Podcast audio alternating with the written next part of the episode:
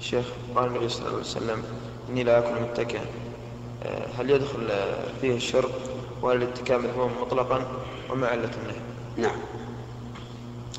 أولا قول الرسول لا أكل متكئا مهن ليس نهيا.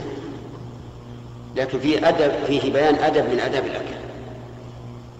أن لا يأكل أن لا يأكل الإنسان متكئا تأسيا برسول الله صلى الله عليه وآله وسلم. لأن الأكل متكئا فيه يمكن يترتب عليه محظوران. المحظور الأول أن الآكل متكئا عنده عنجهة كبرياء غطرسة. ثانيا أن الآكل متكئا يأكل وهو مستريح وربما يأكل كثيرا لأنه مرتاح مطمئن. ولهذا ألحق ابن القيم رحمه الله ألحق بذلك إذا أكل الإنسان أكل الإنسان متربعا. يعني هكذا. يقول لا تأكل هكذا. هذا من الاتكاء. لأن إذا أكل هكذا يكثر الأكل. لكن الصحيح أنه ليس من الاتكاء. الاتكاء أن يعتمد الإنسان على يده اليمنى أو اليسرى. فهذا هو السبب أن الرسول كان لا يأكل متكئا لئلا يتمادى في الأكل ويكثر من الأكل. ومعلوم أن أن الأكل الكثير غلط في الشرع. وفي الطب. أما الشرع فقال, فقال النبي صلى الله عليه وسلم حسب ابن آدم لقيمات يقمن صلبه. شوف لقيمات للتصغير للتقليل. فإن كان لا محالة فثلث لطعامه وثلث لشرابه وثلث لنفسه. ولو أن الإنسان عود نفسه هذه القاعدة من, من الأول لاستراح وقلت التخمة عنده. وقلت السمنة وقل الكسل. فهو يأكل الثلث ويشرب الثلث ويدع الثلث.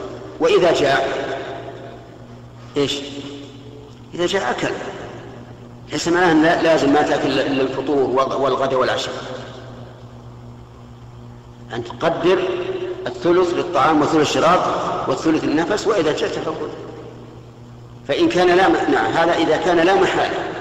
وإلا فاللقيمات يكفينا لكن كما تعلمون تعودنا الآن أن الإنسان يأكل حتى يشبع شبعا كثيرا.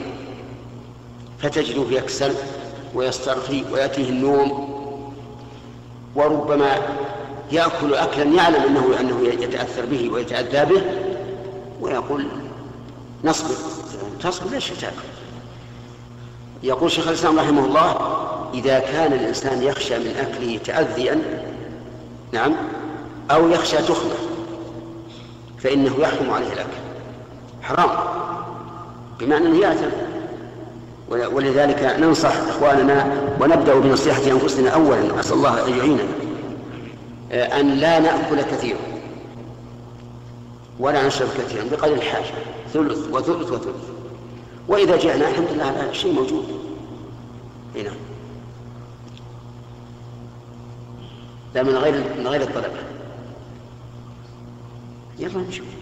فضيلة الشيخ لأني أنا أرجو الطلبة عشان يكونوا ممن قال الله فيهم والذين تبوأوا الدار والإيمان من قبلهم. إيش؟ يحبون من هاجر إليهم ولا يجدون في صدورهم حاجة مما أوتوا ويؤثرون على أنفسهم ولو كان من خصم.